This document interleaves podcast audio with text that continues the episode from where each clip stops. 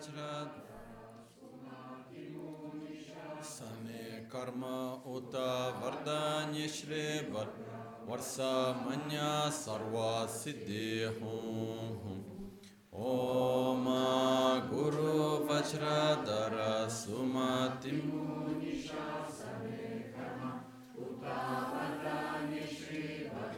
Varsamanya Sarva Siddhi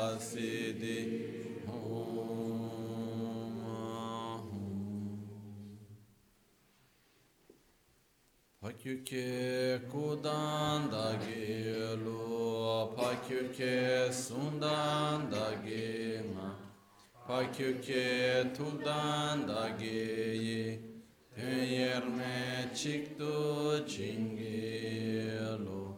Makyuke kudan da gelu, makyuke sundan da gema, makyuke tudan da geyi, te yerme çıktı cingelu.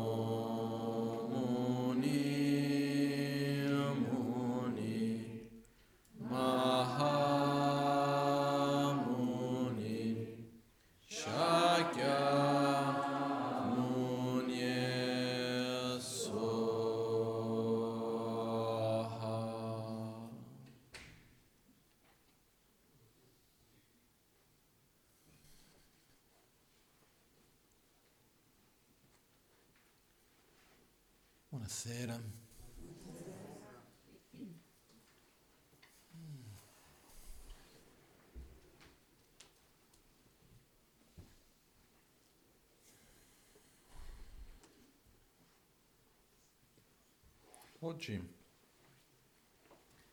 volevo partire da una cosa che per me personalmente è abbastanza chiara e abbastanza importante, però alla quale io di solito trovo una certa difficoltà di spiegare.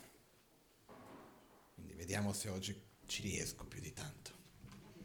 Ok? E è il fatto di trovare, trovare la certezza, trovare il, ehm, il conforto, in qualche modo, nell'incertezza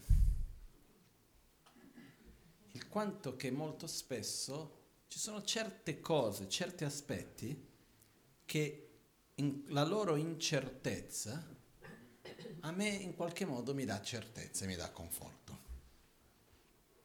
Cerco di spiegarvi meglio adesso, ok? Ehm,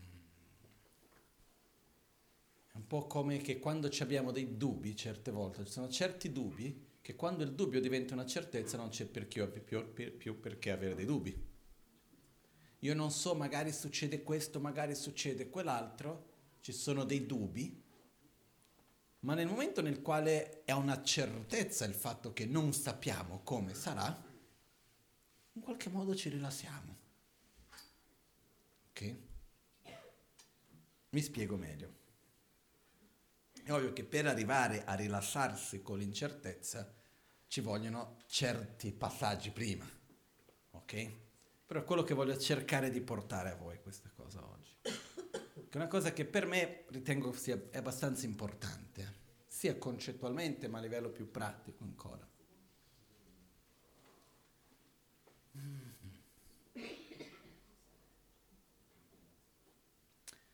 Una delle cose che crea più conflitto, che crea più sofferenza per noi, è l'incoerenza che troviamo fra le persone, le situazioni, gli oggetti, la realtà e la immagine che noi abbiamo di questa realtà. Quindi quando una persona non corrisponde a ciò che noi riteniamo che dovrebbe essere, che non è nel senso di noi riteniamo, nel senso che io dico come l'altro deve essere, ogni tanto succede, ma neanche in quel senso, nel semplice senso che quando io mi relaziono con qualcuno, inevitabilmente ho un'immagine di come io vedo la persona. E quando la persona non corrisponde a quell'immagine, o dico che bello, o se no è un po' difficile di accettare. Quando io ho una aspettativa, nel senso che io ho un'immagine dell'altro e la persona non corrisponde in pieno, o non corrisponde in un aspetto piuttosto che in un altro, molto spesso questo ci fa da qualche parte dentro di noi stortare un po' il naso, no? Rimanere un pochettino, crea un certo conflitto dentro di noi questo. Quando ci troviamo davanti a una situazione e a un certo punto ci accorgiamo che quella situazione lì non corrisponde a quello che noi immaginavamo o immaginiamo. Va liscio o fa un po' fatica ad ingoiare? Di solito un po' fatica fa, non è una cosa che va liscia perfettamente, ok? Un luogo, una situazione, un oggetto, qualunque cosa sia essa. Dalla cosa più semplice che possa essere che chiediamo, facciamo, andiamo al ristorante, chiediamo un piatto e quando vediamo arriva una cosa un po' diversa di quello che aspettavamo. Com'è? Ah, che bello, una sorpresa? O c'è qualche parte di noi che dice ma non è quello che mi aspettavo? E la cosa più assurda per me è che anche quando arriva una cosa comunque buona, però non è quello che mi aspettavo. Ok? E c'è un altro discorso ancora. Molto spesso quando quello che arriva non corrisponde a quello che noi avremmo a principio chiesto, ci aspettavamo, noi ci chiudiamo così tanto a quello che c'è che non riusciamo più a vederlo, non riusciamo più a apprezzarlo e neanche l'idea di dire che è bello, che è buono. E cer- certe volte addirittura diciamo sì, è buono, però non va bene. E non voglio neanche entrare a vedere se è buono o no, perché comunque non va bene. Quindi che cosa succede? Che se noi vediamo bene, noi nella nostra vita abbiamo tantissimi attaccamenti. No? L'attaccamento viene descritto come l'attitudine di aggrapparsi verso qualcosa e non voler molarlo per niente. E che entra dentro di noi un po' come l'olio nel tessuto, che si espande. E poi l'olio nel tessuto si fa fatica a togliere, no? L'attaccamento è in questo modo, è una cosa che va entrando così piano piano, quando uno vede ormai sono cadute quelle gocce in giro e ormai quel qualche litro è venuto giù e quando vediamo si fa fatica. Però l'attitudine specifica dell'attaccamento è aggrapparsi a qualcosa, persone, situazioni, oggetti, aspettative, immagini, tante cose e non voler molarlo per niente. Qual è la funzione dell'attaccamento? Generare sofferenza. Questo è il risultato che porta. Ok? Abbiamo attaccamento a delle cose materiali? Ci sono delle cose materiali che non vogliamo allontanarci, non vogliamo perdere, non vogliamo che non... No. Staccarci? Abbiamo. No. Io ho sempre avuto un po' questa cosa che non appena ho attaccamento particolare verso qualcosa materiale la perdo.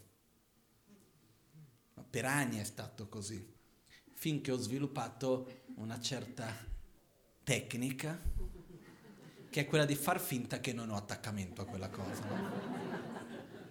E questo ha funzionato su certe cose abbastanza in qualche modo, finché alla fine mi ricordo però non appena io cado che ho più attaccamento verso qualcosa lo perdo. No? L'ultima cosa che per me è successo questo che era un oggetto che proprio ero, mi sa che era l'ultimo oggetto proprio su cui ero molto attaccato, no? Era il mala che era stato di mio maestro Gen Lakpala. E quando lui è morto mi avevano altri amici che erano andati uh, lì, mi avevano portato fra le sue cose che avevano diviso, c'era un mala suo che l'avevano mandato a me. E quindi io avevo questo mala che lo tenevo qua, no? che era suo, per me una cosa super preziosa, ed ero lì abbastanza attaccato, devo dire, che non lo volevo molare per niente, e un giorno lo perdo. Dov'è, com'è, non è, quella cosa, eccetera, ok, non devo avere attaccamento, bene, però dov'è il mala, no? e vado lì e giro tutto, eccetera, e a un certo punto lo ritrovo questo mala, bene. Mi trovavo in Cile quel giorno lì Bene, dopo di questo io vado a San Paolo e un, un giorno mi accorgo che non so più dove è il mare. E mi ricordo, dopo di aver ritornato indietro dove è stato, come è stato, che al mattino presto, presto, avevo fatto una cerimonia, una pugia nella casa di una persona, di un amico, avevo tolto la mala, messa così vicino, stavo usando la mala, l'ha messa vicino a me e lì l'ho dimenticata chiamo questa persona, dico dov'è, com'è, non è, non si trova. Ho detto, vedete bene, bene, no, non si trova assolutamente. Ho detto, va bene. Quindi per me è stata una grandissima lezione, perché quello che io ho visto era, innanzitutto, non appena c'ho attaccamento verso qualcosa, alla fine la perdo. Cose materiali principalmente. E poi, in quel caso specifico, ho detto, ma in realtà, cos'è quell'oggetto? Perché quello che mi ha dato mio maestro sono i suoi insegnamenti, le sue benedizioni, quello che lui mi ha insegnato, le memorie che ho di lui. Questo vale mille volte di più di qualunque oggetto sia essi, no? E quando sono riuscito veramente ad accettarlo con pace, che stava bene per me, quando quell'oggetto ha perso il valore che aveva in qualche modo, quando l'ho accettato con pace, mi ha chiamato la persona dicendo l'ho trovato e a quel punto le ho detto tienilo per te, è un regalo che ti faccio. No? detto, l'oggetto più prezioso che ho, te lo regalo. No? E che ancora oggi questo amico lo porta sempre con sé. E, però quello che, al di là di questo, questo era solo venuto fuori per dire che ci, abbiamo attaccamento a degli oggetti. Anche se gli oggetti sono oggetti. Abbiamo attaccamento mh, mm, a dei piaceri fisici quando ci sono certi piaceri, che ne so, dal mangiare a tantissime altre cose, per dire il mangiare è uno degli attaccamenti più forti che io vedo, no? Io mi ricordo anche una volta che mi trovai in Tibet ero nel villaggio dove è nato Lavaganchen, era un giorno che ero andato lì insieme con un amico mio e ero da solo, più o meno, mi sono trovato da solo in mezzo alle persone del villaggio e sono venuti tutti, sono avvicinati tutti e hanno cominciato a chiedermi cose. Era un contesto un po' strano, perché per loro è strano essere insieme con un occidentale senza tante altre persone intorno. E a un certo punto hanno cominciato a fare tante domande dell'Occidente. Ma com'è lì? Com'è questo? Com'è? Un po' scherzando, portami con te. Un po' di qua, di là. E c'era una signora in particolare che era più, come si può dire, più aperta, parlava di più e così, scherzava e di qua, di là. E a un certo punto io chiedo a lei, io dico, ah no, ma veramente vuoi venire? E ha detto sì. E ha detto, ma cosa mangiate lì? Com'è? A un certo punto mi chiede, ma il burro ci avete? e ho detto, guarda, il burro c'è, però non è il burro di H, che poi è burro di G si chiama, no? Non è così rancido. Poi ho detto, il burro non è che si usa dappertutto come qui c'è, però non è così. La zampa, che è la farina di orzo che i tibetani mangiano, come detto, quella fai fatica a trovarla. non c'è.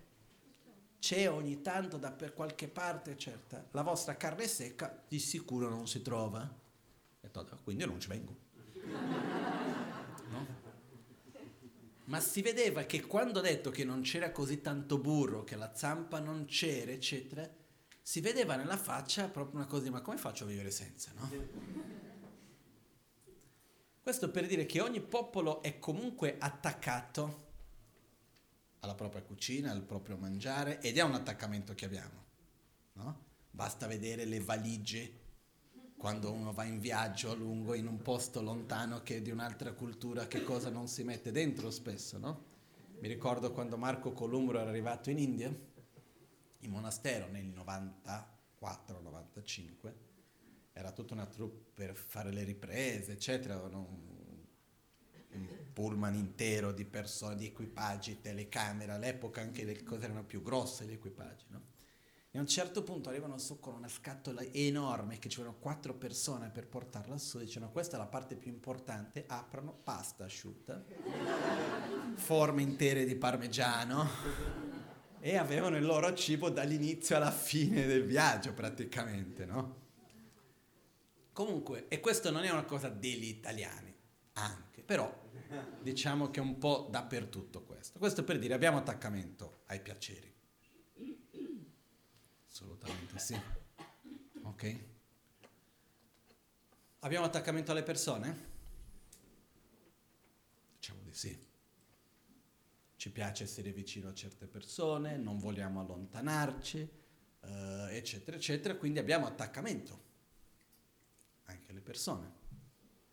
Però se noi prendiamo questi attaccamenti e li mettiamo insieme, secondo me ancora sono piccoli mettendo tutto insieme ancora è piccolo paragonato con un altro attaccamento che abbiamo, di cui ho già parlato tantissime volte, che è l'attaccamento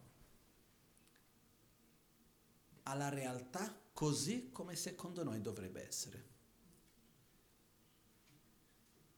Questo è l'attaccamento più forte che abbiamo ed è la più grande fregatura in cui viviamo, se non la più grande fra le più grandi. Perché? La realtà in cui viviamo è fluida, è costantemente in movimento e noi non possiamo fermarla. E non possiamo prevederla. In nessun modo. Possiamo immaginare, ah magari questo sarà così, quell'altro sarà così, cerchiamo di mettere in qualche modo questo, però alla fine non abbiamo i mezzi veramente per poter osservare e tenere coscienza e prendere in considerazione tutte le variabili che ci sono. Quindi cosa succede? Che noi creiamo una nostra immagine di come secondo noi le cose devono andare persone, come secondo me tu devi essere e l'altro deve essere, il corpo, cosa deve succedere, come è, come non è, il lavoro, la società in generale, le situazioni, gli oggetti. E cosa succede quando la realtà non corrisponde a quella che secondo noi dovrebbe essere? Diciamo, ah, ho pensato male? No. Cosa succede quando la persona non corrisponde al modo in cui noi pensavamo che de- pensiamo che debba agire? Ed purtroppo non è un pensare concettuale, non è che è una cosa... E noi ci relazioniamo tramite quell'immagine lì. Quando non corrisponde, la prima reazione che abbiamo è c'è qualcosa che è sbagliato ma non nella nostra proiezione, c'è qualcosa che è sbagliato nella persona, nell'oggetto, nella situazione. Riusciamo a vederci in questo? E questo è un'enorme fregatura. Perché alla fine noi vogliamo dare certezza a qualcosa che nella sua natura è incerto. E quando la natura, la incertezza si manifesta, noi rimaniamo male.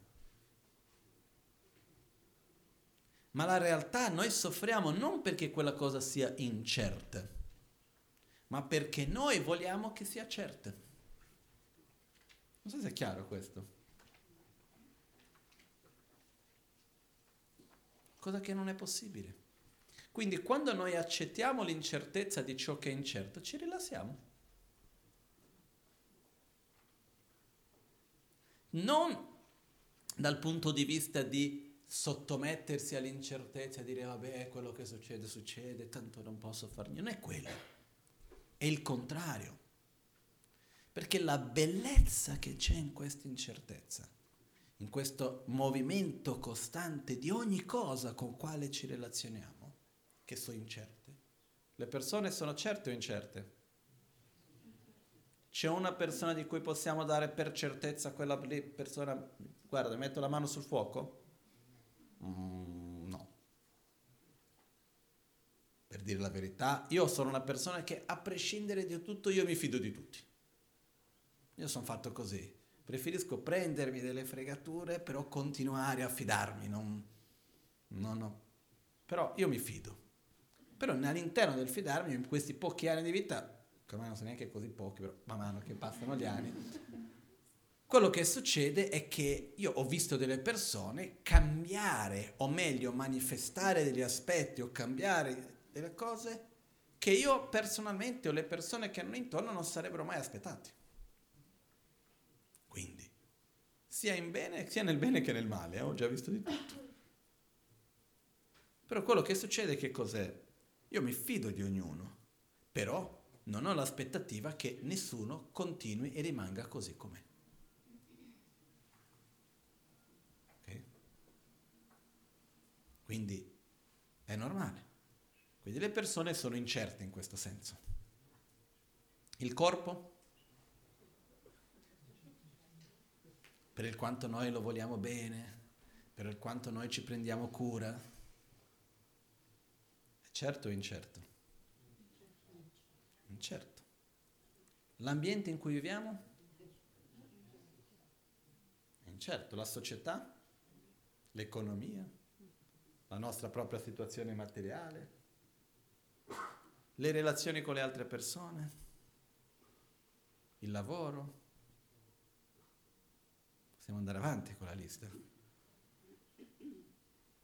Sono certi o incerti?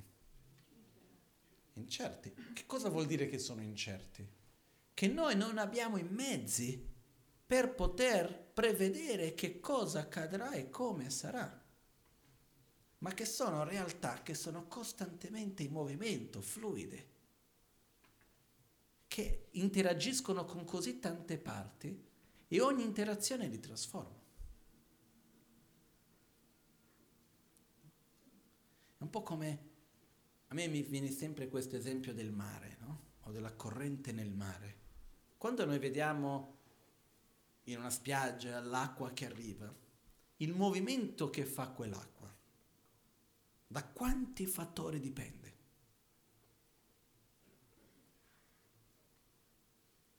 Dipende dalla barca che è passata, o no?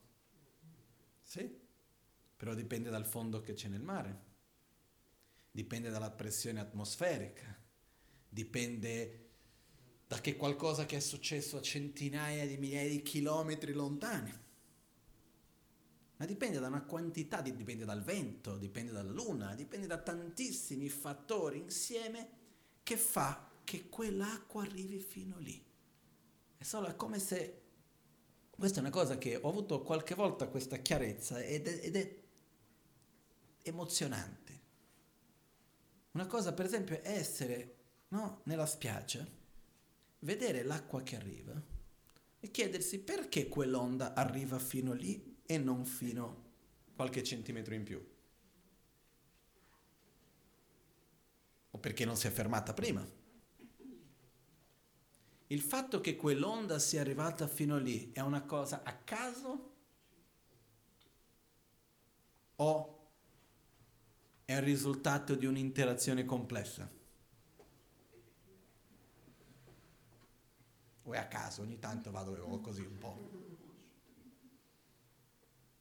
succede quel che succede, non, non, una cosa non c'entra con l'altra, va dove vuole, un, po' così. Se l'onda arriva fino lì, questo che cosa vuol dire? Perché è arrivata fino lì e non oltre? Perché tutte le parti che hanno interagito hanno fatto in modo che fosse così. Ed è perfetta quell'onda. Per ogni cosa che succede, ogni persona che entra nel mare la cambia. E ogni cosa è così. Però noi non abbiamo i mezzi per prevedere tutte le varianti che ci sono. Quindi noi non riusciamo a capire dove arriverà, com'è, come non è. Ok? Quindi all'interno di questo noi viviamo in una realtà incerta. Che cosa vuol dire incerta? Vuol dire che noi non abbiamo i mezzi per poter prevedere ciò che accadrà, come accadrà. È un po' come se prendiamo un velero. Io faccio sempre l'esempio del veliero anche se io non so veleggiare, però prendiamo l'esempio del veliero. Quando uno prende un veliero per veleggiare, immagino io, ha la certezza di come saranno le correnti? ha un'idea, però la certezza no.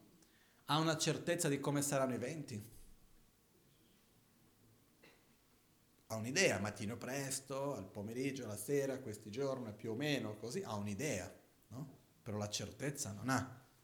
Io mi ricordo una volta un mio cugino di secondo grado in Brasile, io ero in spiaggia da ragazzino, lui era uno super sportista, sportivo, capiva benissimo di tutto questo, è uscito presto presto al mattino con, uh, come si chiama, il windsurf e non tornava più. E mi ricordo tutti molto preoccupati perché c'era già il tramonto e non si vedeva lui. A un certo punto, alla fine che era già cominciato a diventare buio, si vede lui col windsurf lì che con le braccia e le, le gambe perché non c'era più vento è andato lontano, lontano, lontano, lontano, a un certo punto è finito il vento e non è riuscito a tornare. È stato lì tutto il giorno a nuotare con tutta la plancia per riuscire a tornare. Quello che voglio dire è, quando uno parte non sa cosa troverà. Che cosa sa? Dinanzi a questo devo fare questo, dinanzi a quello devo fare quell'altro. E cerco di arrivare dove voglio io usando i mezzi che mi appaiono davanti però c'è un obiettivo. Okay? La cosa che però a me personalmente mi dà una certa gioia, una certa sicurezza, che è un punto fondamentale in tutto ciò, è, io tro- uno può trovare la, la gioia, la stabilità, la certezza, il conforto nell'incertezza, quando però ha fiducia. ha fiducia non che la realtà sarà come io voglio, ma ha fiducia che io conosco i mezzi, che ho i mezzi per fare il meglio, che c'è coerenza fra quello che faccio e quello che vivo. La fiducia è che io da parte mia sto facendo quello che devo fare, il meglio che ho nelle mie possibilità. Sbaglio? Sicuro che sbaglio molto spesso. Eh, però se, se avessi saputo prima avrei fatto diversamente, anch'io. Tutti. Però nella nostra realtà, inevitabilmente, finché non siamo esseri perfettamente saggi, andremo a sbagliare, fa parte della nostra propria realtà. Però all'interno della mia ignoranza io faccio quello che so che è il meglio. Il meglio vuol dire nella coerenza fra quello che sento e quello che penso. So che nelle mie azioni io non vado contro quello che io credo profondamente che è il giusto.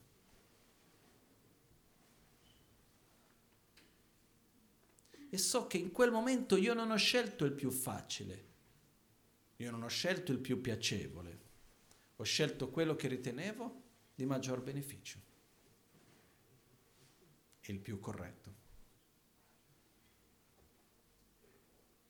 Quando noi ci troviamo dentro di questo contesto e con questa sicurezza e avendo fiducia in questa interdipendenza nella quale noi viviamo, perché una delle cose più belle che c'è in questa interdipendenza è che è proprio perché la realtà è incerta che ogni movimento che io faccio la trasforma. Se c'è la persona che ho davanti, non è come secondo me potrebbe o dovrebbe essere, ma invece è interdipendente, è incerto, usiamo questa parola oggi incerta, è costantemente in trasformazione. Però perché le cose, le persone, le situazioni si trasformano? perché interagiscono. E ogni interazione è una forza di trasformazione. Ogni interazione, per il più piccolo che possa essere, per il più piccolo che possa essere quell'interazione, ogni interazione è una forza di trasformazione. Non so se si può dire italiano un agente trasformativo, non so se si può dire così, però no? è ciò che fa la trasformazione le cose si trasformano perché interagiscono. E quando io ho qualcuno davanti a me e io gli parlo a quella persona, ci guardiamo, interagiamo fisicamente, verbalmente, visualmente, emotivamente, energeticamente, in qualunque livello sia essi, noi andiamo a essere un agente di trasformazione all'altro e l'altro a noi. Perciò quando io accetto, non concettualmente ma oltre, che la realtà è fluida. E per la realtà intendo dire le persone, le situazioni, gli oggetti, ogni cosa. Ma questo vuol dire che ogni interazione ha un potere di trasformazione. E se io interagisco nella direzione, in una certa direzione, quella è l'influenza che io darò a quello che poi non è l'unica, ci sono tante altre cose. Perché uno dei pericoli che c'è nel nostro attaccamento alla realtà così come secondo noi dovrebbe essere è anche il senso di onnipotenza. Faccio un esempio, cosa intendo per questo senso di onnipotenza? In relazione con un'altra persona, ma come può essere, dopo tutto quello che ho fatto, tu sei ancora così? come se dipendessi solo da me. Con tutto quello che faccio non sei felice, come, lo, come ti permetti? Come se dipendesse da me, solamente. Non so se è chiaro questo questo senso di onnipotenza che c'è dinanzi alle cose. Guarda, ho fatto tutto e comunque non è avvenuto come secondo me doveva essere. Ma non dipende solo da me. Io ho fatto una parte ho fatto quello che era all'interno delle mie capacità, a seconda di quello che io pensavo. Magari se avessi fatto il contrario sarebbe andato meglio, chi lo sa? Non possiamo saperlo. Però fatto sta che io non sono altro che una piccola parte in una complessa interdipendenza. Però la bellezza è che non esiste neanche una parte che sia imprescindibile. Però non esiste neanche una piccola parte che non sia fondamentale. Cerco di spiegare meglio. Mm-hmm.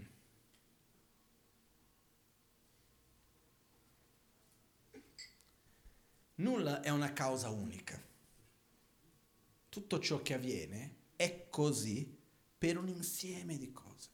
Prendiamo l'esempio dell'onda sulla spiaggia.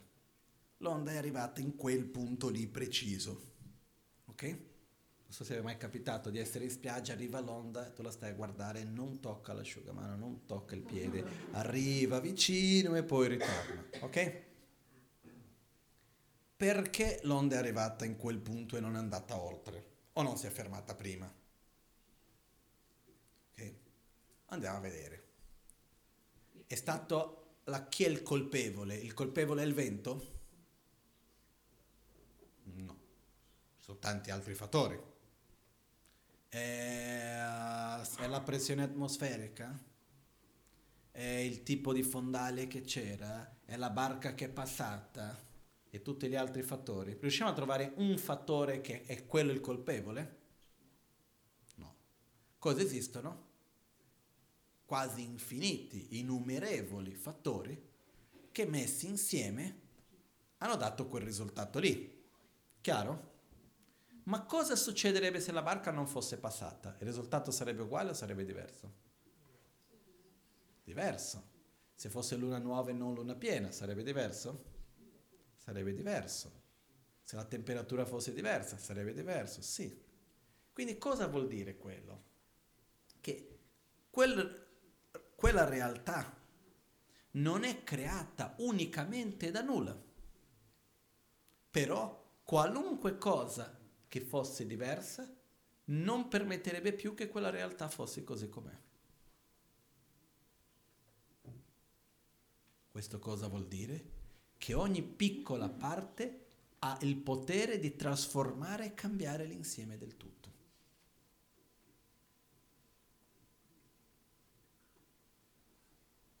Non so se è chiaro questo. Prendiamo un esempio. Una persona vicino a noi che vive un momento difficile della sua vita o che ha dei comportamenti che noi non condividiamo. Può essere una persona con cui conviviamo, può essere un figlio, può essere un padre, può essere un amico, può essere il marito, la moglie, possono essere qualunque persona sia essa. Ok? Cosa succede Ogni volta che noi interagiamo con questa persona, siamo un agente di trasformazione. È chiaro che probabilmente la persona non si trasformerà nei tempi e nei modi come noi ci aspettiamo. Questo è poco ma sicuro. Ok? Però ogni parola che diciamo, ogni reazione che abbiamo, ogni interazione che avviene non è mai in vano.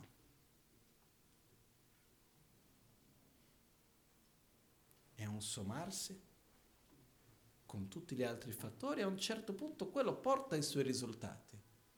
La cosa che noi certe volte non riusciamo a comprendere è che il momento presente si manifesta tramite la somma di ciò che è avvenuto nel passato.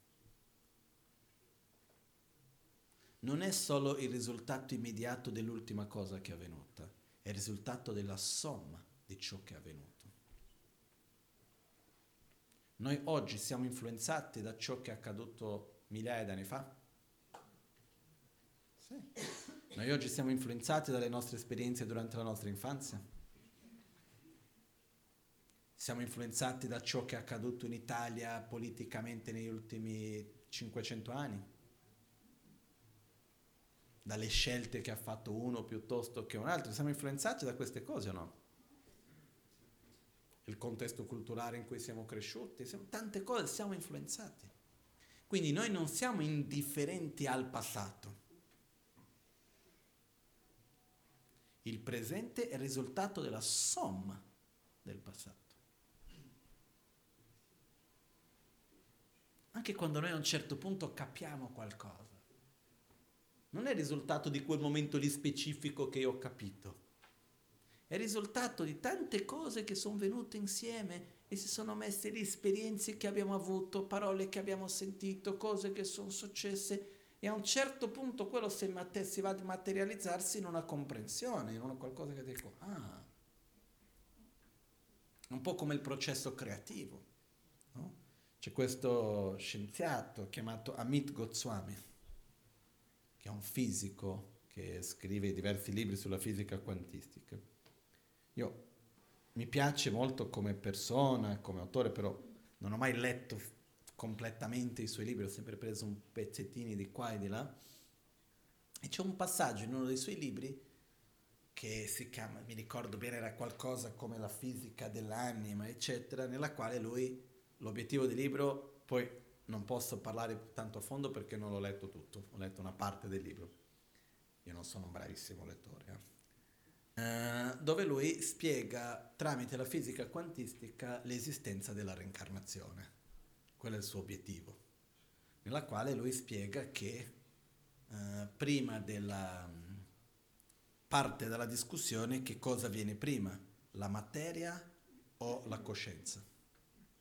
La materia è il risultato della coscienza o coscienza è il risultato della materia. No? Comunque, al di là di tutto questo, a un certo punto lui spiega il processo di creazione, di creatività. Come funziona il processo creativo. E lui divideva in quattro parti, che non mi ricordo adesso i nomi precisi che aveva dato, però era qualcosa come. Prima c'è un incontro Okay? Prima parte del processo creativo, vediamo qualcosa, sentiamo qualcosa, incontriamo una persona, succede qualcosa.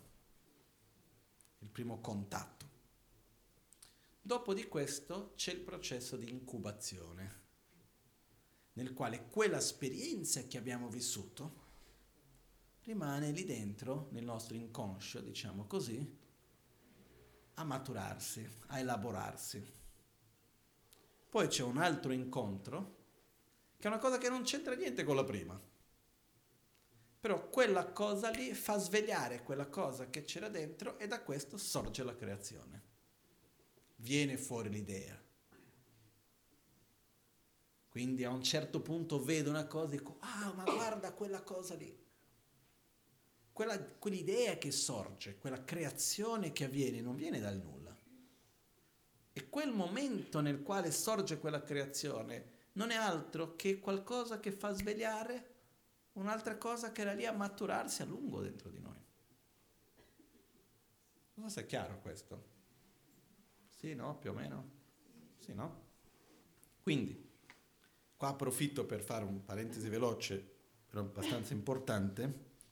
Uno dei problemi che noi abbiamo nei tempi moderni, d'oggi, è che con l'informazione così facilmente accessibile, noi abbiamo l'idea che se io ho l'informazione qua, nella mia mano, io non ho bisogno di averla qua, dentro di me.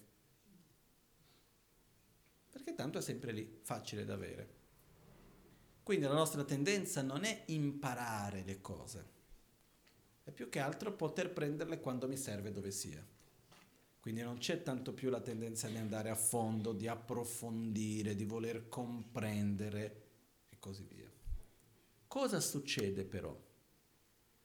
Quando noi ci troviamo dinanzi a un momento di scelta, di giudizio, di comprensione, cosa usiamo noi come riferimento, come base per poter scegliere o per poter giudicare o per poter agire?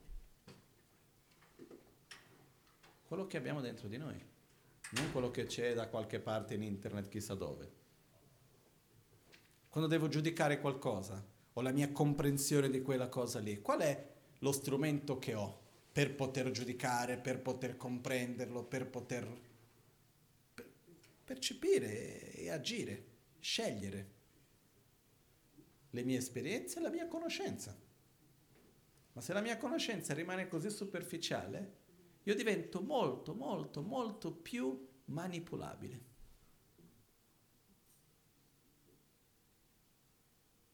Perché alla fine credo più o meno in tutto. Adesso non voglio entrare in cose perché io veramente ho un sincero rispetto verso ogni visione di mondo. Veramente. Però c'è una cosa che una persona mi ha detto un po' di tempo fa, io sono rimasto veramente per un attimo colpito. Quando è venuta a dirmi della teoria della terra piatta. No? E non voglio entrare adesso nella discussione se il pianeta Terra è piatto piuttosto che to. È solo che immaginare quello che mi ha colpito di più in quel momento non era il fatto della teoria in sé, perché ognuno può avere la teoria che vuole. Io non mi faccio storie con questo. E sinceramente non è che se uno crede che la Terra è piatta, triangolare, circolare eh, o qualunque forma sia essa, forma da stella, non lo so. Ognuno pensa come vuole, basta che abbia una vita coerente, che sia una buona persona con amore, con compassione, che sia una, una brava persona. Quella è la cosa importante alla fine. Non è quello il problema. Ma la cosa che più mi ha colpito, e poi sinceramente a me non cambia niente che la Terra sia piatta o sia retonda, non cambia nulla. Ma la cosa che più mi ha colpito è il fatto che quella persona, in quel momento, era totalmente aperta a una teoria così estrema, senza avere un approfondimento. Senza poter dire, ma fammi capire.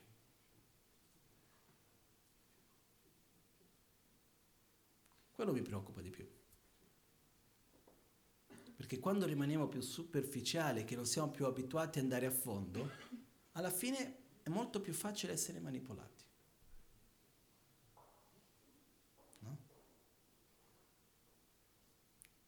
Chiaro questo?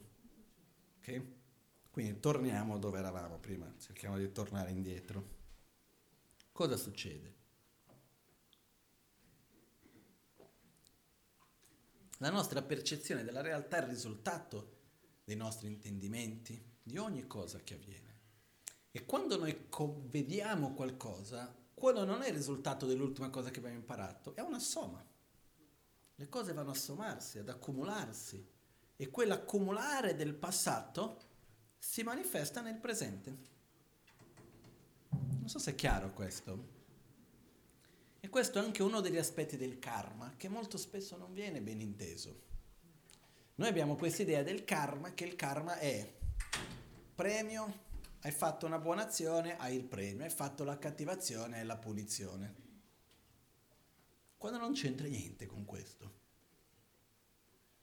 Karma vuol dire azione e si parla di accumulare del karma. I risultati che viviamo è la manifestazione di ciò che abbiamo accumulato finora, che poi si manifesta e poi creiamo nuove interazioni. Quindi, poi adesso non voglio entrare nei dettagli sul karma, se no non usciamo più oggi da qui. Però quello che succede che cos'è? Le nostre azioni si accumulano e il presente è il risultato dell'accumularsi del passato. Non so se è chiaro questo. Non è il risultato solo di quello che è successo in un secondo fa o nella giornata di ieri, è il risultato di tutto quello che c'è stato prima. Questo cosa vuol dire? Che ogni cosa che io faccio oggi farà parte del domani, del dopodomani e fra mille anni e così via. Io faccio parte di quel futuro e le scelte che faccio a me stesso anche. Così come nel macro e nel micro e viceversa. Nella mia vita quello che vivo è il risultato di quello che ho vissuto, del mio passato, che si manifesta oggi nel presente. Però il presente è dove io vado a costruire quello che si manifesterà nel mio futuro. E ogni piccola azione ha un potere di trasformazione enorme.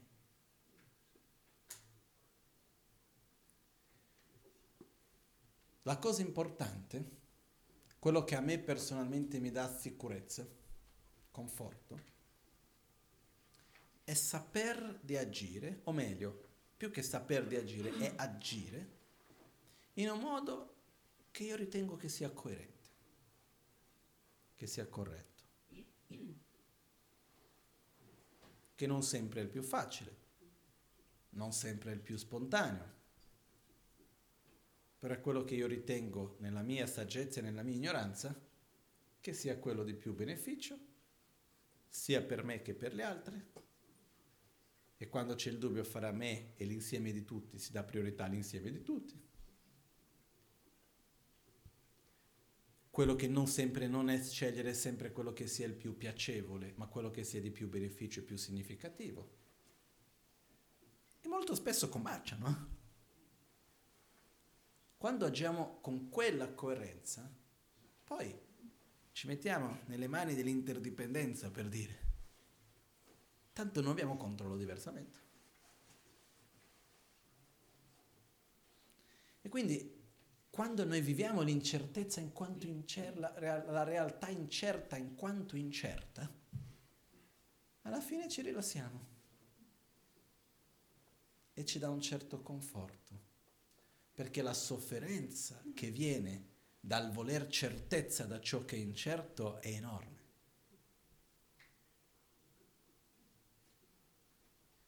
Non so se è chiaro questo. Ok? Quindi con questo andiamo a veleggiare nella vita.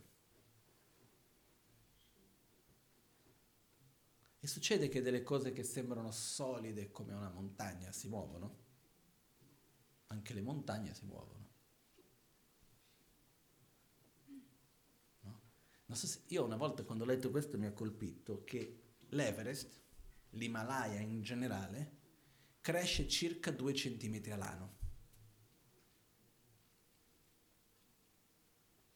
E ancora quell'inerzia che c'è stata chissà quanti milioni di anni fa, ancora oggi esiste. Io mi chiedo cosa succederà quando quell'inerzia finirà. A un certo punto comincerà a fare la versione inversa, no? Perché c'è la forza della gravità.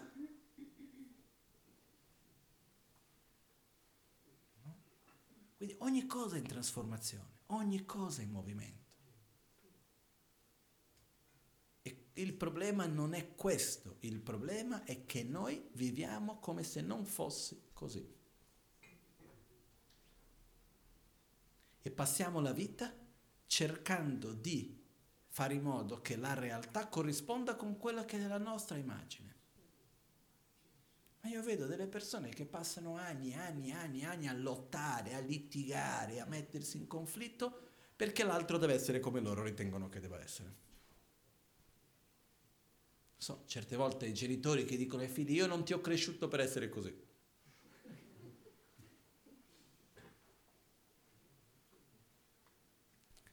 Eh, sono quel che sono. Tu non dovresti essere così. Mi dispiace, però io sono così.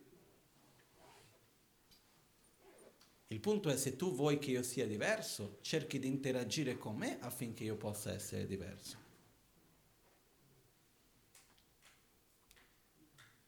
L'equilibrio qui, però, è la via di mezzo che è non andare negli estremi. Uno è l'estremo del voler che la realtà sia così come noi riteniamo che debba essere, e l'altro è l'estremo di perdere totalmente qualunque speranza su qualunque cosa, non avere più obiettivi, non avere più idee, dire tanto tutto cambia, non posso fare niente, è tutto incerto e non ho nessun obiettivo. L'equilibrio, la cosiddetta via di mezzo, secondo me su questo, è quello di avere degli obiettivi. E quegli obiettivi sono reali proprio perché siamo interdipendenti. Proprio perché c'è l'incertezza e quindi posso darmi degli obiettivi perché se vado a interagire in un certo modo posso dare quella direzione lì. Però senza mettere quell'obiettivo dentro dei parametri di quando e come. Quello che crea problemi molto spesso non è il voler che l'altro non abbia più quell'attitudine o voler che quella persona uh, possa superare quella malattia piuttosto che voler che quella persona non abbia più quella dipendenza che ha o che ne so io, qualunque altra cosa sia. Il problema non sono gli obiettivi che noi ci poniamo il problema molto spesso, ogni tanto anche, però il problema molto spesso è che quegli obiettivi noi li mettiamo all'interno di un quando e come. È lì che ci freghiamo. Quindi la ricetta ideale è obiettivo alto, che trascenda il momento presente, che trascenda l'io e il mio, un obiettivo alto una aspettativa bassa. Aspettativa bassa vuol dire non mettere quell'obiettivo in un contesto di quando e come. Quando e come non lo so.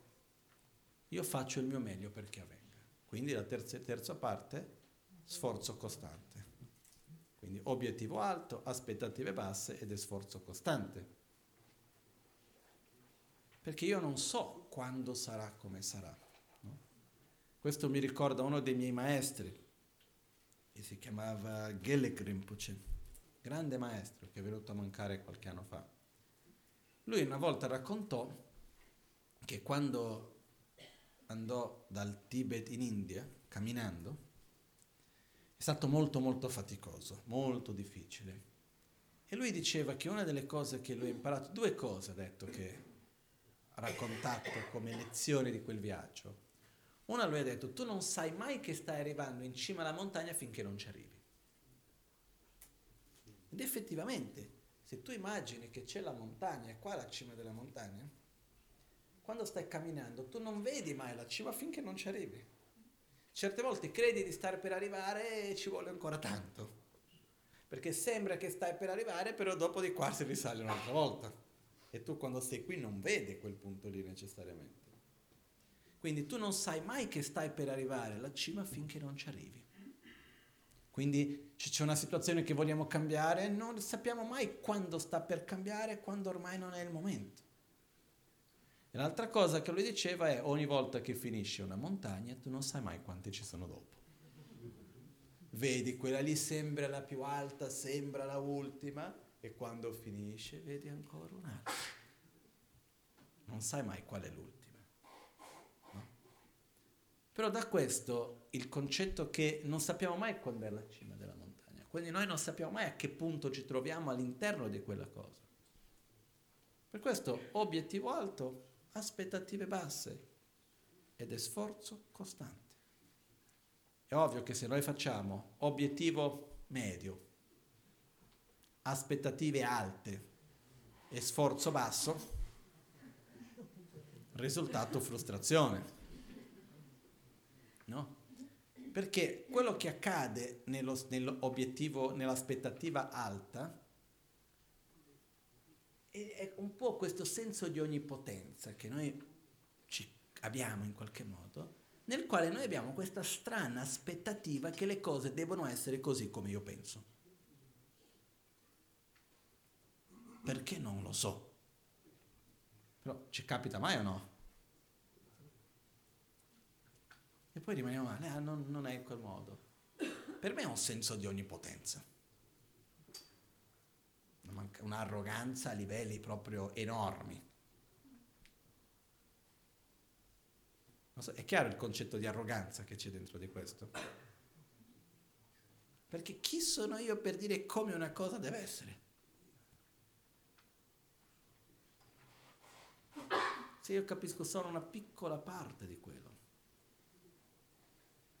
Ok? Ricordatevi dell'onda nella, nella spiaggia o della foglia che cade. Quando vedete una foglia che cade da un albero, chiedetevi come mai questa foglia cade qua, adesso? È una cosa così a caso o c'è una complessa interdipendenza di innumerevoli fattori che ha fatto in modo che quella foglia cadesse lì, in quel momento lì? Quando noi cominciamo a vedere, chiederci la foglia che è caduta, la luce che è entrata, la temperatura che sperimentiamo, le cose che noi prendiamo per scontato della natura, cominciamo a chiederci, com'è questo? È a caso o c'è una catena di eventi e di cose che messi insieme ha creato quel risultato unico e perfetto? poi se andiamo a vedere, ogni cosa è così. La cosa particolare che c'è in tutto questo però è che noi abbiamo la capacità di scegliere. Anche se siamo il risultato di una complessa interdipendenza, anche noi stessi. Nel momento presente esiste questa cosa bellissima che è la nostra capacità di scelta. Perché noi abbiamo questa capacità. Possiamo dire vado o non vado, faccio o non faccio, mi sveglio, sto, sto, sto a letto. Possiamo scegliere o no?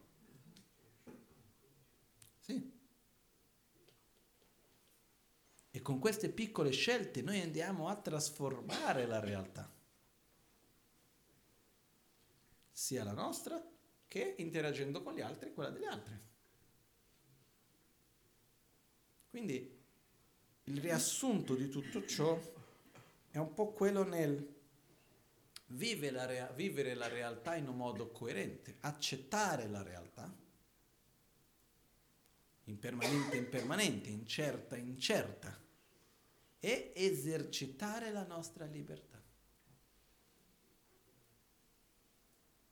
Perché nell'assurdità delle cose noi viviamo quasi come se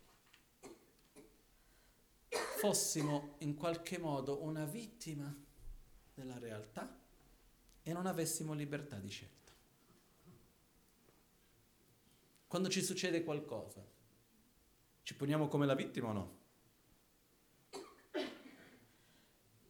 Ma anche per dire, quando uno si arrabbia, eh, sai, sono buddista, so che non mi devo arrabbiare, e questo e quell'altro, no? Ogni tanto qualcuno dice, eh, ma voi buddisti non vi potete arrabbiare. No, smettiamo, fermi se io sono buddista è proprio perché mi arrabbio, perché se no sarei un Buddha, se fosse già un Buddha non avrei bisogno di essere buddista. Non so se è chiaro il concetto. Io, in quanto buddista, se sono veramente quello che, che seguo veramente quello che Buddha ha trasmesso, faccio il mio meglio per evitare di arrabbiarmi e fare in modo di non dover arrabbiarmi più e tutto il resto. Ma è proprio perché sono in questo stato qua che ho bisogno di tutto quello. No? Uno che non si arrabbia più, che non ha più rabbia, gelosia, attaccamento, invidia, eh, mica ha bisogno di essere buddista. Se è già un Buddha non ha bisogno di quello, no? Però quello che accade che cos'è? Quando ci arrabbiamo, no? quando uno si arrabbia sapendo che in realtà non è la cosa giusta. Qual è l'attitudine più comune? Ma guarda me che brutta abitudine che ho, perché comunque mi aggrappo alla realtà come se fosse solida e quindi alla fine reagisco in questo modo, eccetera, o eh, è vero che non mi dovrei arrabbiare, però se quella persona non avessi detto e se l'altro non avessi fatto. Quindi non solo mi arrabbio per quello che hai fatto, mi arrabbio di più perché tu mi hai fatto arrabbiare. Quindi alla fine perché mi sono arrabbiato? Perché io ho una visione incoerente della realtà e ho dei condizionamenti che mi portano a questo o io mi sono arrabbiato perché è la colpa di questo, quello o quell'altro. Come viviamo noi? Come se fosse il secondo. Qui io sono una vittima. Sono triste, arrabbiato, geloso, invidioso, eccetera. Sono una vittima. Vittima delle scelte degli altri, vittima delle cose che avvengono, eccetera, eccetera. Quindi è molto strano, è molto incoerente, perché allo stesso tempo che abbiamo questa, questa idea un po' onnipotente, che la realtà può essere così come io voglio, io sono la vittima del mondo e non posso fare nulla. Quando in realtà tutti e due sono sbagliati. Perché io vivo in una realtà nella quale non sono onnipotente. Io sono una piccola parte in un insieme complesso però in nessun momento sono una vittima. Io sono un essere che interagisce con tutto il resto della realtà, tutto lì. E una delle parti importanti di questa realtà è come io vivo la realtà. No? Mi spiego meglio. Noi, il nostro stato d'animo, quello che noi sentiamo e viviamo, siamo influenzati dalle azioni delle altre persone che ci circondano o no?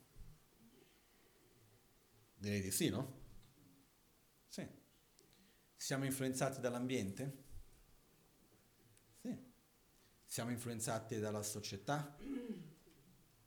Dal contesto sociale, culturale, eccetera. Siamo influenzati dal mondo che ci circonda, no? E dalle persone e tutto ciò. Quindi se una persona agisce in un modo piuttosto che in un altro, questo ci influenza a vivere un'emozione piuttosto che un'altra, o no? Sicuro. E non voglio togliere nulla a questo. Però cosa è più forte? O meglio, siamo anche influenzati nost- dai nostri condizionamenti e del modo in cui noi viviamo la realtà? O no? Cosa è più forte fra i due?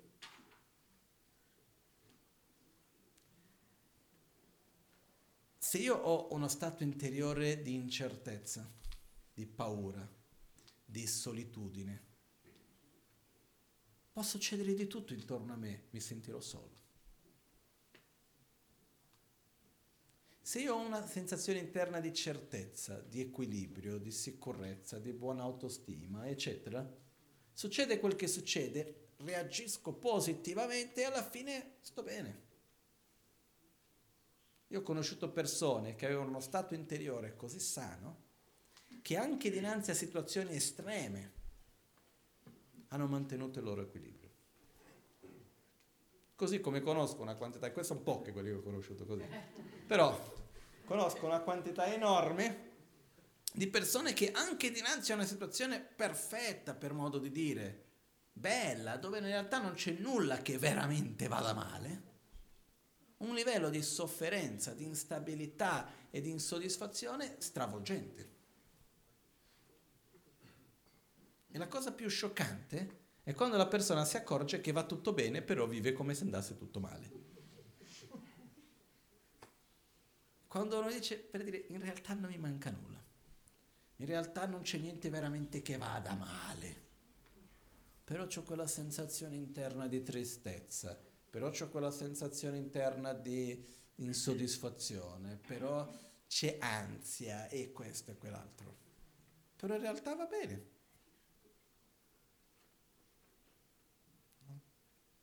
Questo ci fa vedere che è vero che siamo influenzati dagli altri, dai contesti, dalle persone, eccetera, ma quello che ci influenza di più di tutto è la nostra mente.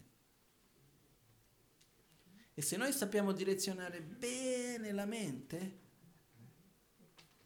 il resto uno si adatta. Non è così male. E con questo volevo concludere per oggi con un altro aspetto importante in tutto ciò. Una persona un giorno mi disse, in realtà parlando con la Magancia e poi parlato anche con me, dice ma è veramente possibile cambiare? Questa persona, conoscendo la Magancia molto bene, conoscendo anche a me molto bene, mi ha detto, guarda, io conosco Rinpoche è così, non è che fa uno sforzo per star bene. Io ti conosco, tu sei così, non è che fai uno sforzo per fare, sei, sei così, punto. Sì. E quindi diceva, eh, perché sarà possibile veramente cambiare o no? Ni. Questo è possibile dire solo in italiano. Bellissima questa parola. Che vuol dire? Perché ni? Sì e no allo stesso tempo. Non è possibile cambiare dentro i modi e i tempi in cui uno si aspetta. Però ogni pensiero, ogni parola trasforma. Quando uno meno si aspetta, vede che non ha più quell'abitudine di prima, non ha più quel modo di agire di prima, o invece ha un modo di più come di quello che voleva, dipende da quello che ha coltivato. Eh? Quando vede a un certo punto c'ha un'arroganza che non si aspettava neanche, perché ha coltivato quello. Però quello che accade è che le, i cambiamenti più profondi non sono immediati la loro manifestazione, è una cosa che avviene nell'accumulare nel tempo, gradualmente, giorno dopo giorno, e molto difficilmente si manifesteranno nella stessa forma e negli stessi tempi in cui noi ci aspettiamo. Un po' come a Sangha, che questo importantissimo maestro buddista, circa 1500 anni fa, se non di più, che passò 12 anni in meditazione o meglio in ritiro di meditazione, nelle caverne, per sviluppare grande amore, un amore incondizionale. E ogni tre anni che finivano questi tre anni di ritiro, lui diceva, bah, non è successo nulla, torno indietro, almeno sarò più utile nel monastero, nel villaggio, non qua da solo a meditare, tanto non succede nulla. E ogni volta si è trovato in una situazione che l'ha fatto riflettere. La prima volta, mentre scendeva dalla montagna, si trovò davanti a una signora anziana che aveva un contenitore con degli aghi di ferro e dei bastoncini più o meno come un dito di ferro. Poi aveva un bastoncino in mano con un pezzo di cotone che stava lì a passare nel bastoncino. No? serenamente lì chiede, signora, scusi, cosa sta facendo? E lei dice, io sto consumando il ferro per fare un ago. E lui dice, che perseveranza, no? Che cosa sono tre anni della mia vita per sviluppare un amore incondizionale? Guarda questa cosa, per fare un ago ci vorranno sei, non lo so. Quindi torna a meditare. Passano altri tre anni, nessun risultato. Lui meditava nel Buddha dell'amore, Maitreya, non ve- Buddha Maitreya non si manifesta, non vede Buddha Maitreya, non sente niente di diverso in lui, è tutto uguale, dice, vabbè, torno. Mentre sta scendendo, si trova davanti a una situazione, io ho sempre fatto un po' confusione degli, del, della cronologia degli eventi, comunque, questa situazione nella quale, se mi ricordo bene, vede cadere una goccia d'acqua su una roccia. E vedi che aveva fatto un buco enorme in quella roccia, però una goccia d'acqua che cadeva con costanza, però ogni tanto, tum, tum, goccia dopo goccia, è riuscita a fare una cosa così rigida come la roccia, sciogliersi, ha fatto un buco. Dice, cosa sono sei anni della mia vita per cambiare un condizionamento che ho da vite, vite, vite? Niente torna indietro. Passano altri tre anni, totale di nove, nessun risultato, almeno ai suoi occhi. Mentre scende, trova davanti invece questa volta un nido di uccelli. La storia dice il tipo, dice, non mi ricordo più che tipi di uccelli erano, comunque un nido di uccelli. E gli uccelli per arrivare al loro nido passavano vicino a una grande paretta di roccia e lo sfiorare delle piume di questi uccelli costantemente su questa roccia per entrare in quel punto lì per il loro nido, generazione di uccelli dopo generazione aveva formato, aveva modellato la roccia. E lui dice, vedi, guarda, se una cosa così dolce come una piuma di un uccello riesce a modellare qualcosa così rigido come la roccia, però con così tanta costanza e perseveranza, quanto tempo ho bisogno per modellare la mia mente? per smettere di essere egoista, sviluppare un sentimento vero di altruismo e amore. Nove anni non sono niente. Ritorna a meditare. Passano 12 anni in totale e lui dice adesso non ci sono scuse, torno indietro, tanto non è successo nulla. E quando lui arriva nel villaggio, prima di arrivare a incontrare le persone, il primo essere che lui trova davanti a sé è un cane, un cane malato. Viene detto che questo cane aveva in una parte di sé una ferita che era piena di vermi. E lui quando vede quel cane ha un amore per il cane enorme e vuole aiutare il cane in tutti i modi possibili, ma non solo per uscire da quella sofferenza della malattia, lui vede la sofferenza a livello più profondo, quello che adesso non entriamo nei dettagli, ma quello che viene chiamata la sofferenza del cambiamento, la sofferenza che tutto permea, il samsara in sé. Vede le sofferenze più profonde in quel cane e vuole che il cane sia libero di ogni forma di sofferenza, senza nessun nulla in cambio, semplicemente vuole vedere quel cane bene. E quando si avvicina per togliere la prima sofferenza del cane, che era aiutarlo a guarire di quella malattia, doveva togliere i vermi e quando si avvicina e vede i vermi, vede che ha lo stesso amore anche per i vermi. Vede la sofferenza nei vermi, vede la voglia di essere felice nei vermi, vede la stessa realtà. E ha lo stesso amore anche per i vermi, nello stesso modo. E si trova in difficoltà. Come faccio a togliere i vermi senza fare dei mali ai vermi e senza fa- ucciderli? Perché se metto i vermi per terra moriranno quindi a questo punto prende il coltello che aveva, taglia un pezzo della sua coscia lo mette lì per mettere i vermi. Va verso il cane per prendere i vermi e lui si accorge che se li prendessi con le mani gli farebbe del male perché era troppo arruvida la sua mano. Quindi lui va e gli dice prendo con la lingua. E va verso i vermi con la lingua e qua aggiungo io perché la storia dice chiude gli occhi, dico con tutto l'amore del mondo, comunque faceva schifo perché se chiude gli occhi per quale ragione, dico io, no? Comunque, chiude gli occhi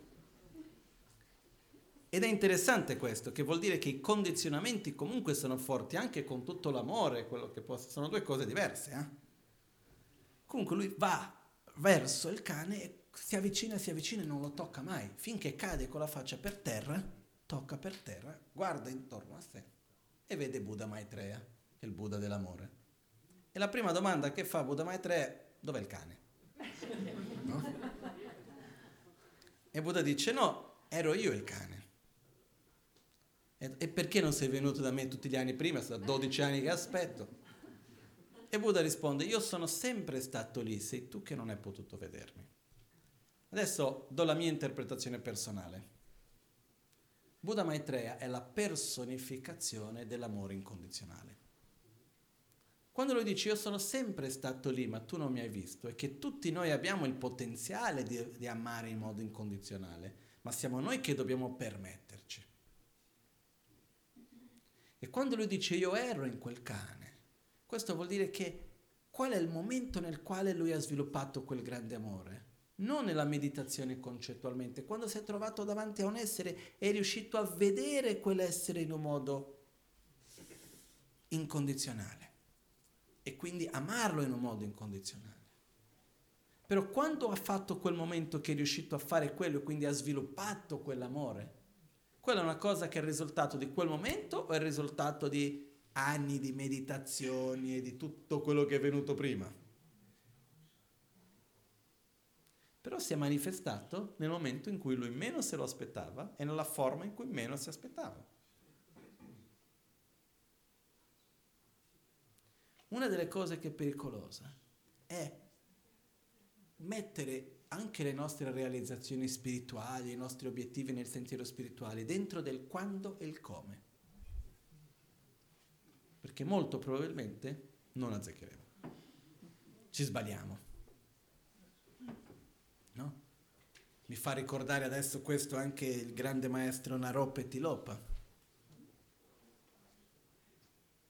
Questo maestro che si chiamava Naropa era un grandissimo studioso, era già un maestro molto riconosciuto nel monastero di Nalanda, che fu uno dei più importanti monasteri dell'India, fondato 300 anni circa dopo la morte di Buddha dal re Ashoka, che ha aiutato a fondare quel monastero, e fu il più importante centro di studi dell'Asia, in quell'epoca uno dei più importanti centri di studi del mondo, effettivamente.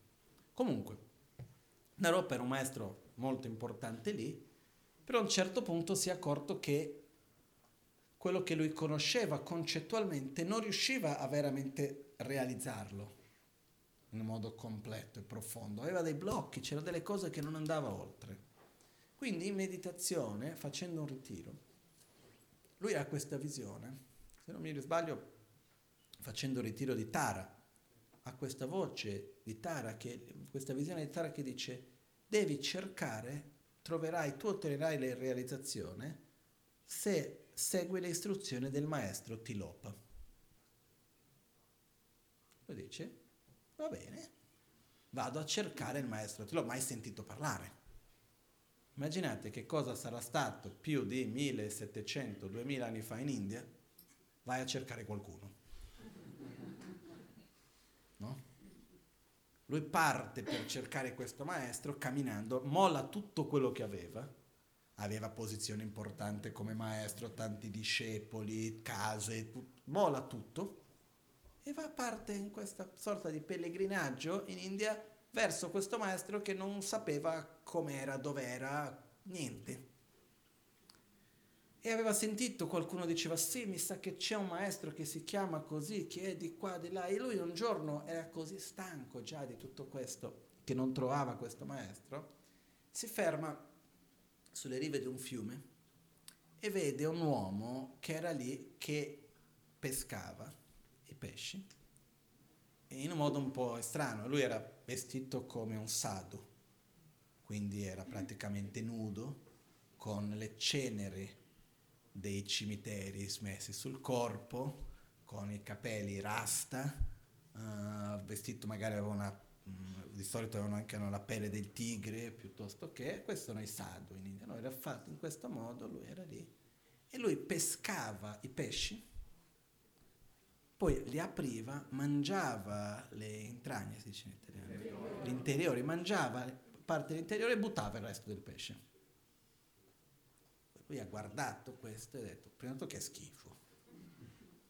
Poi l'ha guardato e ha detto, povero uomo, quanta ignoranza, che karma negativo che fa, uccidendo tutti questi pesci e neanche sfruttando la sua carne, lo uccide proprio per quasi il piacere neanche perché ha veramente bisogno, perché butta via tutta la carne, ma povero uomo questo qua. Finché questo povero uomo si gira verso di lui e semplicemente dice, peccato che questo povero uomo è quello a cui tu tanto cerchi e non hai trovato fino adesso. Si gira e va via. No? E a questo punto lui va alla ricerca e questo era Tilopa effettivamente, poi lui aveva questa meditazione nella quale aiutava i pesci a avere una rinascita migliore, no? Faceva questa pratica che viene chiamata POA, trasferenza di coscienza con i pesci. Comunque al di là di questo, fatto sta che lui andava alla ricerca di questo maestro, però finché l'aveva messo dentro i parametri in cui lui riteneva che doveva essere, non riusciva a vederlo. Quando è riuscito ad andare oltre e ad accettato, è riuscito a connettersi veramente con Tilopa e poi ha una storia veramente bellissima di 12 anni insieme. Dopo 12 anni finalmente Tilopa lo chiama mio figlio. E lui in questi anni ogni tanto Tilopa diceva se io avessi un discepolo dovrebbe fare questo. E lì era una roba che faceva una cosa più assurda dell'altra. Però fatto sta che ogni volta che faceva queste cose assurde aveva una realizzazione di qualcosa che concettualmente aveva capito, ma che non era ancora profondo dentro di sé. Comunque tutto questo solo per dire che anche nel, nella via spirituale, sia l'esempio di Adya Sangha che l'esempio di Laropa, noi dobbiamo stare attenti a non essere troppo attaccati alle forme, al come e al quando dei nostri propri obiettivi personali, perché non sappiamo veramente come le cose si manifestano. E dobbiamo essere aperti. No? Veramente non sappiamo chi abbiamo davanti. Perciò, ritornando alla partenza, la realtà in cui viviamo è incerta. Viverla come se fosse certa ci porta tante incertezze. È la paura che le cose non saranno così come io credo che debbano essere, quindi abbiamo incertezza. La certezza dell'incertezza, quindi vivere l'incertezza in quanto la realtà incerta, in quanto incerta, punto. E la certezza in questo ci dà una certezza. Non so se è chiaro adesso questo. E questo lo dobbiamo applicare su ogni cosa, su ogni persona, su ogni situazione. E alla fine è vivere la vita al meglio, facendo il meglio nelle nostre capacità. Questa è la cosa importante, viverla con pienezza, non a metà. Che vuol dire fare ciò che noi riteniamo che sia il giusto, ciò che noi riteniamo che sia il meglio, quello che sia il di più beneficio e più significativo e non quello che è più facile o più piacevole. Poi quando è facile, piacevole, significativo è buono, ottimo, no? Però vivere con questa determinazione, con questa chiarezza, perché poi non sappiamo mai come le cose andranno, cosa sarà, cosa non sarà. Però quando noi riusciamo ad accettare l'incertezza, accettare l'impermanenza e viverla con armonia, fare la pace in qualche modo con questo, no? Veramente dà una gioia particolare. Non è una gioia di euforismo, ma è un sentimento di pace. Mi posso rilassare. Ok? Ho cercato di trasmettervi questo concetto, adesso spero di essere stato il più chiaro possibile. E ehm, anche se devo dire che ogni volta che chiedo se uno ha capito e mi dicono di sì, poi io mi chiedo ma che cosa avrà capito? No? Non abbiamo mai la certezza veramente di com'è la cosa o meno, no? Però, al di là di tutto questo, ho cercato di esprimermi al meglio. Adesso facciamo la meditazione, che è uno dei modi per interagire con noi stessi, per interagire con la nostra propria mente, col nostro proprio essere. E in realtà è una parte anche molto importante questa, quindi faremo la pratica dell'autoguarigione, settimana scorsa l'abbiamo fatto cantata, oggi la faremo recitata. All'alba o al tramonto, di notte o durante il giorno, possano i tre gioielli concederci le loro benedizioni, possano aiutarci ad ottenere tutte le realizzazioni e cospargere il sentiero della nostra vita con molti segni di buon auspicio.